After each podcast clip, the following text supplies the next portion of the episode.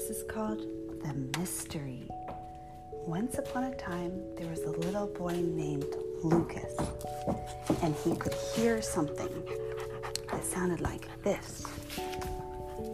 And it was dark out, and he was worried. He said, What could that possibly be? This breathing, this sound, what is that in the dark? And he's like, I have no idea. It's like panting. And then, when he turned around, there was nothing there. It was a mystery. What could he do? So the next day he's walking home from school. He could hear that panting again. He didn't know what it was. He turned around, there's nobody there. And then his mom asked him to take out the trash. He took out the trash. And again, he could hear this panting, this breathing.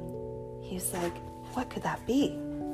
And then he said, I know what I'm going to do. I'm going to bring a flashlight next time and a headlamp when I'm out walking, especially if it's dark. And so he got all ready. He was all ready. He brought a net with him. He brought some granola bars in his pocket. He brought some lights. And the next time he's walking, he heard right behind him that sound. He whipped around as fast as he could and turned on all the lights headlamp, flashlight, everything. And there sat a little dog. There was a little puppy. And she was so cute. And she didn't have a collar. And he's like, Where is this adorable puppy from? I don't know. I feel like I need to find its home.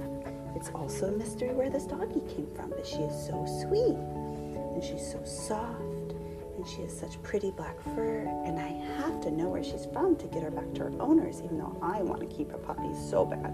But I need to find her family in case I miss her. And so Lucas made posters to hang up all over the neighborhood to say, "Have you? Uh, is this dog yours? I found a dog." And he asked everybody. He said, "Do you know where this dog came from?" And no one had seen the dog before. And he did this for weeks and weeks.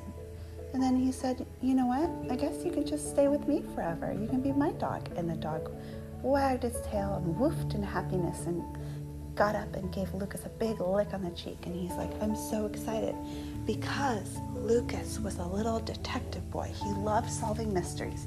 And now he could have a partner. The dog could help him solve all these mysteries. And he was so excited because with her nose, because dogs can smell things so good, she could help sniff out clues. And so he grabbed his notebook and his pen and put them in his backpack along with his other supplies because now he was on a mission with his dog to help him solve mysteries. And then one day they were going for a walk and he looked down and saw a key.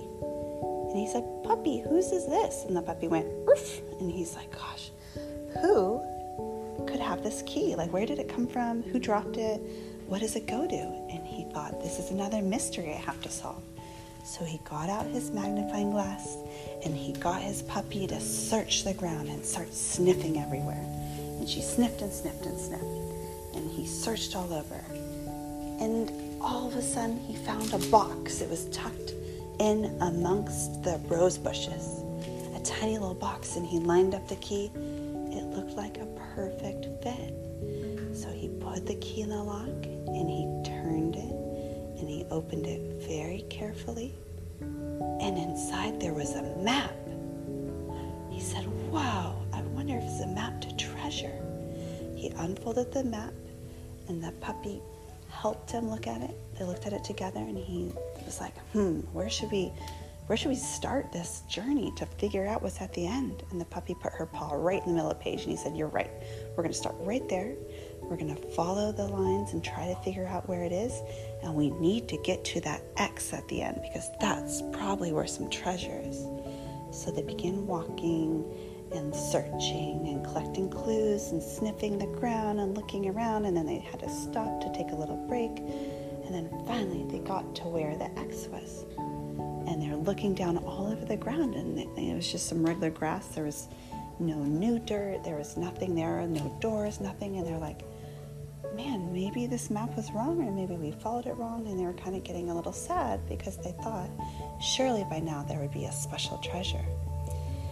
Then the boy flopped to the ground, and Lucas hugged his dog and said, I'm sorry, I guess we can't find it. And he lay back on the ground, looked up, and then he saw it hanging from the tree was a little envelope. It was hanging by a ribbon. Picked the puppy up in his arms and he said, Help me out. And he lifted the puppy up as high as he could. And the puppy lifted her head up and just barely could reach that note. And she carried it down in her teeth. And he opened it up. Inside, there was a gold coin. It looked like a real pirate's coin. And he said, This is now my most valuable treasure. I'm going to go home and save it. This is amazing. And he went home and showed his parents, and they were amazed. And he put it in his piggy bank to keep it safe. And he thought, This was the best day ever, and tomorrow is a day for another mystery.